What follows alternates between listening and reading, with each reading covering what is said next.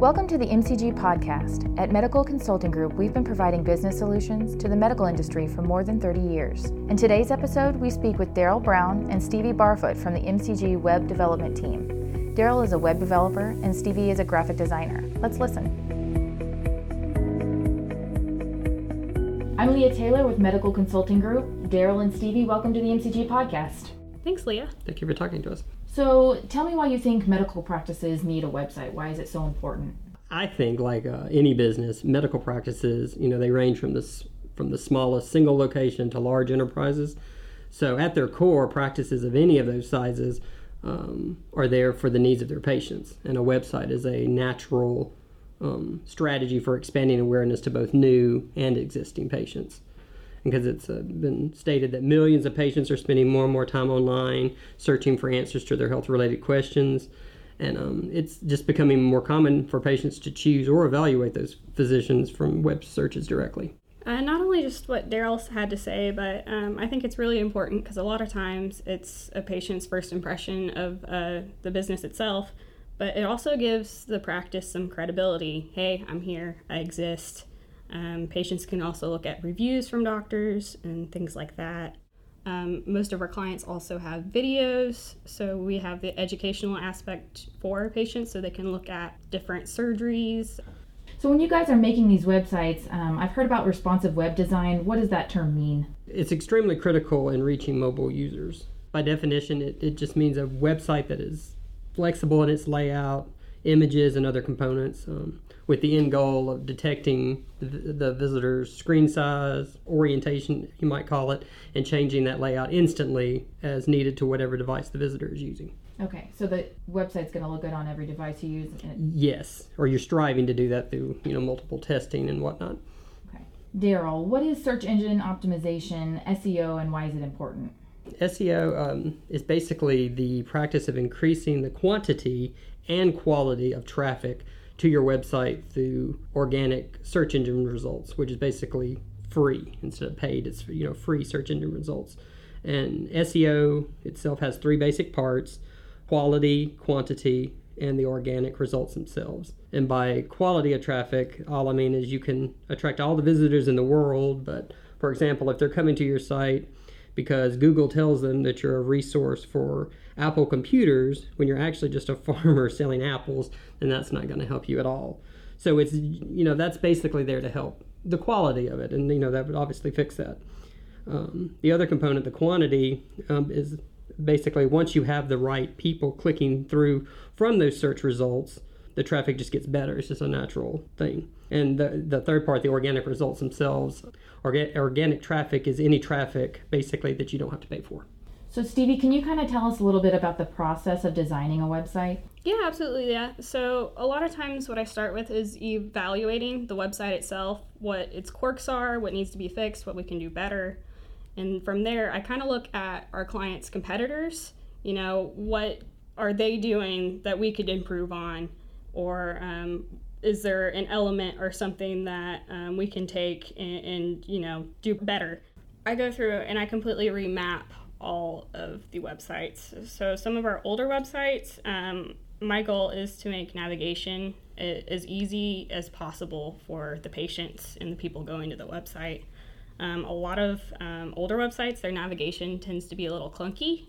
And there's a lot of good stuff in there that's kind of difficult to find. So I go in and I look for anything that's live, anything that needs to be found easier. Um, I also look for broken things, things that need to be updated. When you say broken things, what exactly do you mean? Uh, broken links, broken documents that don't exist anymore, like uh, say P D Fs. Um, a lot of times a P D F, um, it, it might break, it might need some updates to it, it might need to just be relinked to the website in general. Okay. Is it important to utilize videos on a medical website? You kind of talked about this a little bit earlier, but could you give us a little more information on it? Yeah, absolutely. Um, not only are the videos there to educate the patients, but they also help us um, on the S E O side of things too.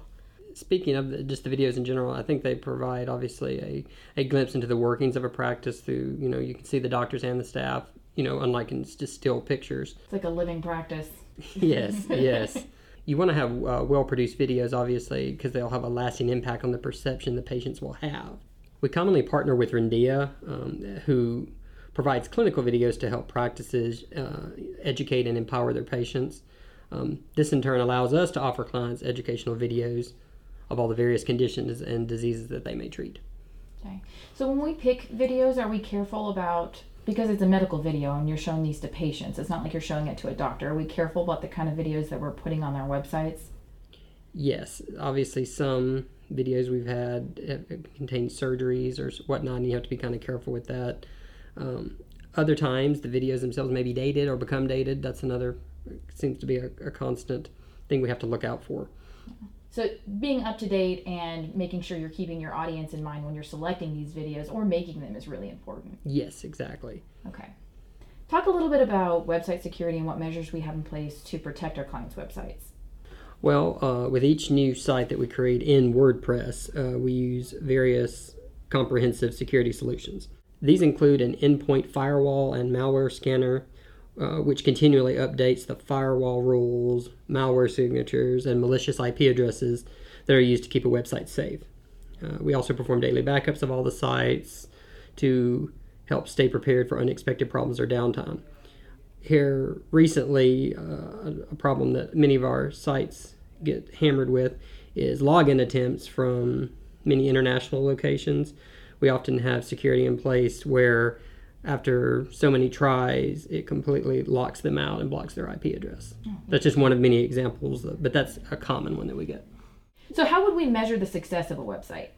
I think it just kind of varies from person to person. For me, it, it definitely, um, the mobile responsiveness measures it to a degree. You know, can you look up that website on your phone, your tablet? Does it work across all of your devices? And then the functionality and the ease of navigation, we want your patients to be able to find what they're looking for. And if you don't have that, then um, you don't have a successful website. Ease of use is by far the main component of any, uh, I would say, of any success of a website. And from there, it just goes on the, the quality of the content. Um, I would say building trust in the practice itself. Um, that also the ease of the navigation, you know, fewer clicks is always better.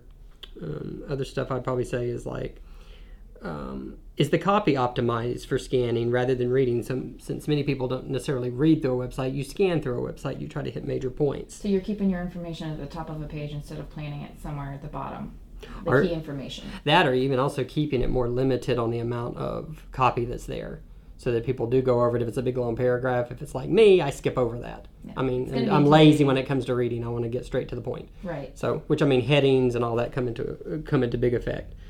Um, does it load quickly? That's another thing that I would say measures the success of it.